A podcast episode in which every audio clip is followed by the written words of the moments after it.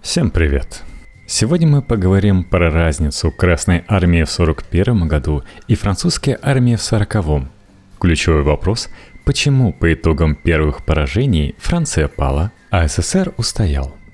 Ответ на него в свете немецкой статистики видится очевидным, хотя многим может показаться и не особо лестным. По поводу летних боев 41 года есть два распространенных и при этом полярных мнения – Первое. В СССР немцы впервые столкнулись с настоящим сопротивлением, тогда как до этого маршировали по Европе чуть ли не строевым шагом, разгоняя трусливых французов и англичан. Именно так написано в одном военно-историческом труде. Согласно второй точке зрения, все ровно наоборот. Как раз Красная Армия в первые дни войны в массе своей побросала оружие и разбежалась, не желая защищать сталинский режим с его колхозами, репрессиями и тотальной ложью. Оба тезиса можно легко и на первый взгляд убедительно аргументировать. Об отчаянном сопротивлении русских расскажут сами немцы. Их свидетельств от рядового до начальника генштаба – вагон и маленькая тележка – с другой стороны, о многочисленных фактах трусости, бегства, нежелания сражаться пишут в рапортах и мемуарах не какие-то антисоветчики, а убежденные коммунисты. Да и территориальное продвижение вермахта летом 41-го то ли 5, то ли 7 территорий Франции впечатляет. Наличие столь противоречивых сведений, казалось бы, намекает, что истину стоит искать где-то посередине – но популярность крайних точек зрения только растет. Очевидно, что дело тут не в самой истории, а в том, что 9 из 10 адептов первой версии являются сугубыми лоялистами, тогда как 90% сторонников второй настроены к нынешнему российскому режиму оппозиционно. Актуальные политические предпочтения переносятся на события 41-го и каждый выбирает версию по мировоззренческому вкусу. Однако давайте попробуем взглянуть на ситуацию максимально отстраненно, как будто мы говорим о Франции. Надо сказать, что по поводу катастрофы Франции в 40-м копий тоже было сломано немало. Широкий спектр суждений можно свести к двум конкурирующим мегатезисам – Одни утверждают, что предвоенная Франция была поражена тяжелым системным кризисом, а война проиграна заранее. Первыми это сказали люди сугубо заинтересованные – маршал Петен и генерал Вейган, оформлявшие капитуляцию и, естественно, искавшие самооправдание. «Виноваты не мы», — говорили вишисты. «Виноват прогнивший республиканский режим с его господствующим культом наслаждений, совершенно развратившим французов». И многие их политические антиподы, не соглашаясь в частностях, мыслили в том же русле. К поражению привели культурно-психологические факторы, моральное истощение Франции, утрата чувства величия, пацифизм, превративший ее в тусклую и утомленную страну, обменявшую танки на масло. Франция – это беспорядочный рой 40 миллионов индивидуалистов, каждый из которых старался уклоняться от контроля центральной власти – Французы были в восторге, если могли надуть администрацию и обойти закон. Писал по горячим следам разгрома британский левый журналист Гордон Уотерфилд. Куда же им было выстоять в схватке с дисциплинированной Германией? С этой точки зрения в 40-м пришла расплата за 20 лет пофигизма, как выразился один из ветеранов Первой мировой. Но есть и другой взгляд. К катастрофе привели исключительно военные факторы – в новейшем исследовании, подготовленном при участии Минобороны Франции, названы четыре главных причины успеха немцев. Оригинальный план прорыва через Арденны массой танков, исключительно энергичные исполнители этого плана, часто действовавшие вопреки воле Верховного командования – Инерция французских генералов, оказавшихся не готовыми к столь высоким темпам операций. Несовершенная структура французской армии, не сумевшей, в отличие от немцев, сконцентрировать свои танки в единый кулак. Не было никакого запрограммированного поражения. Все решилось на поле боя.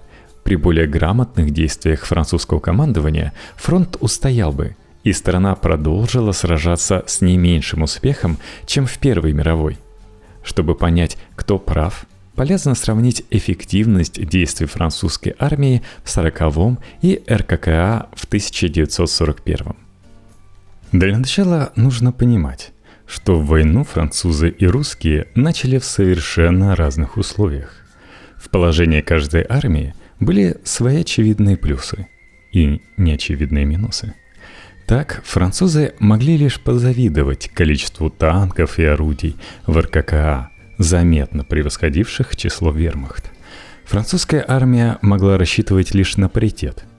При этом новейшие КВ и Т-34 формально крыли немецкие танки чуть ли не по всем табличным характеристикам. С другой стороны, на Западном фронте от момента объявления войны до немецкого наступления прошло 8 месяцев. Советские генералы и мечтать не могли о такой отсрочке. Типовой случай в РККА представляет, например, 32-я танковая дивизия. Сформирована в апреле, в мае получила Т-34 и КВ, посадила на них рядовой состав в основном апрельского и майского призыва и уже в июне вступила в бой – да, ее 220 новейших машин были бы силищей в умелых руках.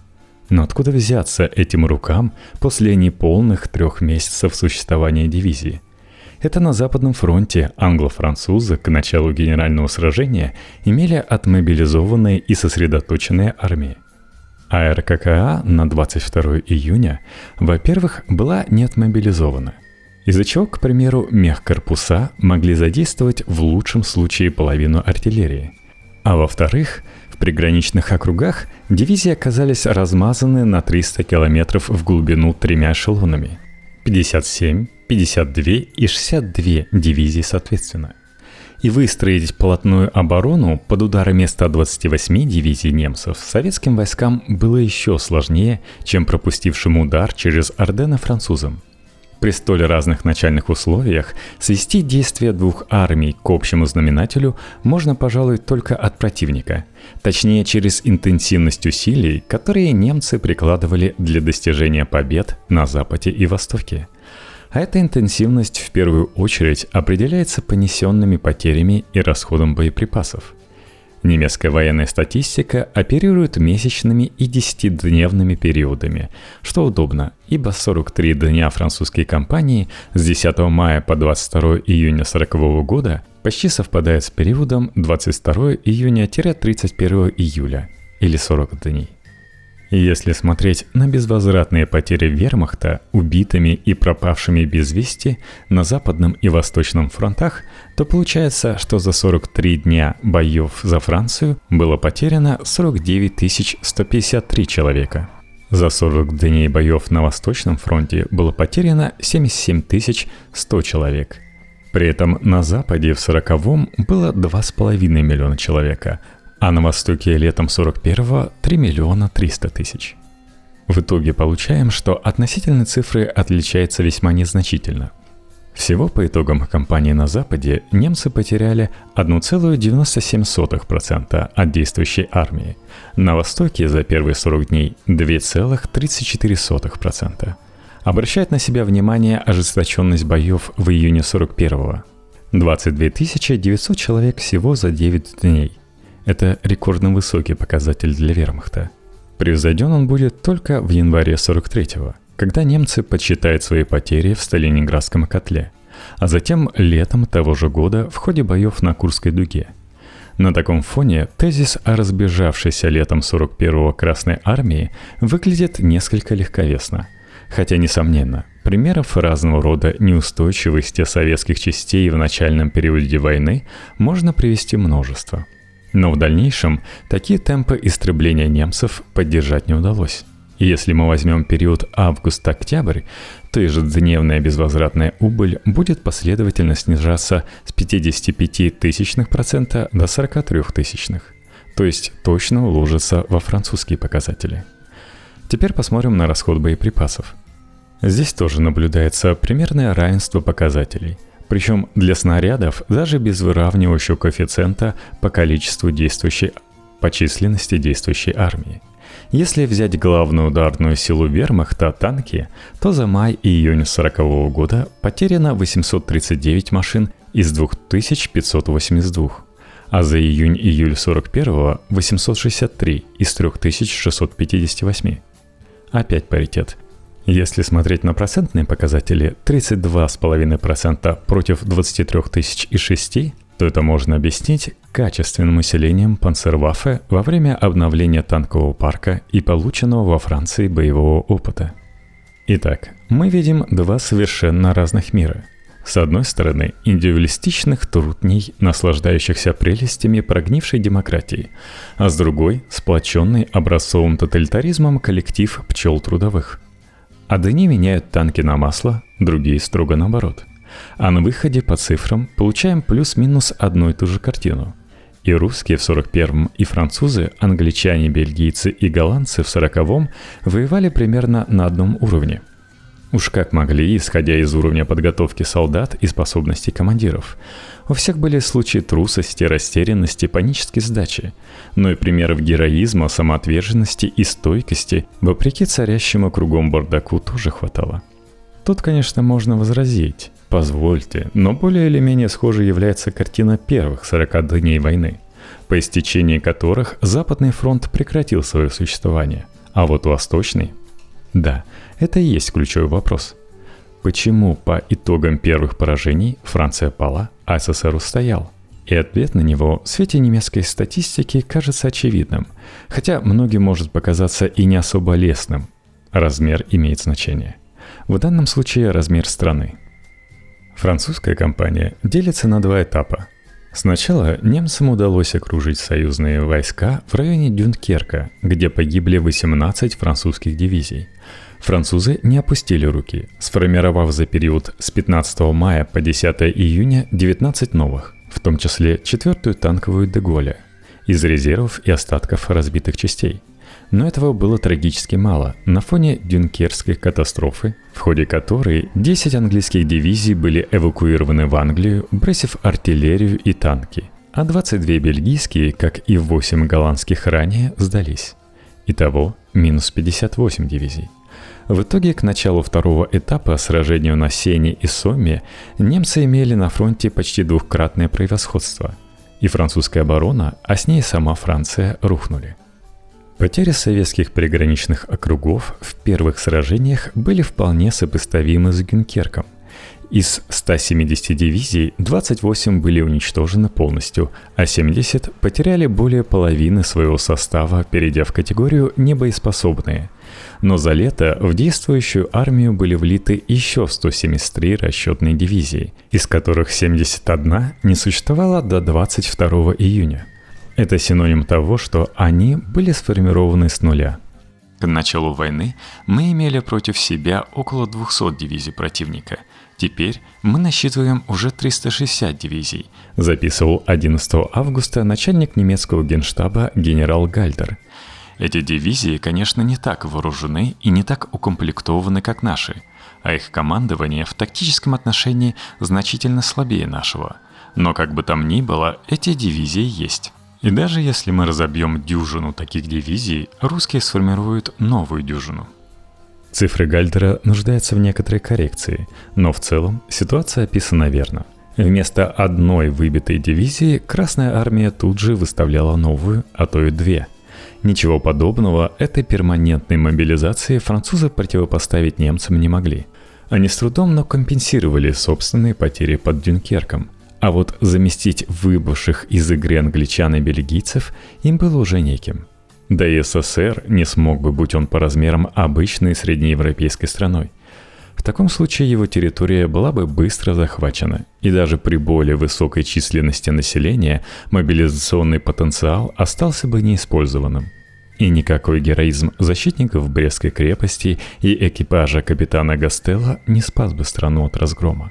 Ведь и вышеупомянутые 173 дивизии были только началом. Их не хватило всего за тысяч. И их не хватило. Всего за 1941 год было с нуля сформировано 300 расчетных дивизий, а вместе с пополненными и переформированными разбитыми частями это число превышает 800. имея под рукой непрерывный поток новых формирований и известный запас территории, советское командование, в отличие от французского, могло раз за разом восстанавливать рухнувший после очередной катастрофы фронт на новых рубежах обороны. Окажись запас мобилизационной прочности СССР чуть меньше, и поражение его, скорее всего, тоже приписали бы культурно-политическим факторам. Тоже говорили бы, что русские просто не хотели воевать, приведя массу подтверждающих цитат. Вот, к примеру. У нас будет много дезертиров, и молодежь наша малонадежная и небоеспособная будут стараться увильнуть от войны, начнут дезертировать, пальцы рубить и искать выходы – это из зафиксированного органами 5 июля 1941 года разговора подполковника Белая, 16-я армия Западного фронта. Или вот запись из дневника Александра Довженко. Помнится, царская армия сражалась лучше. Была лучшая дисциплина, лучшая выучка, и было еще нечто вечное, высокое, всем дорогое и доступное – вера и отечество. Дрались за Бога и матушку Россию – Сейчас нет Бога. Россия классовая, все, что выучено, воспринято умом, чувства выкорчеваны, и душа стала дырявой у людей. Помнится так ему потому, что, учительствуя в тылу, окопов Первой мировой он не видел близко, а Великую Отечественную наблюдал все же с более короткой дистанции, поработав в политуправлении Юго-Западного фронта в самые трагические его дни – но кто бы стал разбираться в таких нюансах? Вердикт на основании подобных цитат был бы вынесен по той же схеме, что и французам. В Первую мировую дрались как львы, а к началу Второй морально разложились. Но ведь на самом деле ни русская, ни французская молодежь в 40-м или 41-м году Энмасса пальца себе не рубила – и глядя на цифры в таблицах, невозможно отделаться от ощущения, что в поражении Франции культурно-психологические факторы сыграли все же меньшую роль, чем их приписывают. А вот чисто военные подозрительно совпадают с теми, что обеспечили немцам успех летом 41-го. Будь Франция раза в три побольше по территории и численности населения, могла бы устоять и после двух проигранных сражений. Но, увы, Сталину со ссылкой на Георгия Димитрова приписывают такие слова. «Русские стари сделали много плохого. Они грабили и порабощали народ. Они вели войны и захватывали территории в интересах помещиков. Но они сделали одно хорошее дело – сколотили огромное государство до Камчатки, и мы получили это государство в наследство. Сталин, конечно, тот еще корифей наук, но тут не возразишь размер страны явился одним из тех ключевых факторов, которые, наряду, конечно, с мужеством людей, сражавшихся в тяжелейших условиях войны, позволил стране выстоять в 41-м. Если портрет Николая II нашествия бессмертного полка выглядит китчем, то вот, к примеру, Екатерине II можно было бы уже не удивляться. Константин Гайворонский для «Репаблик».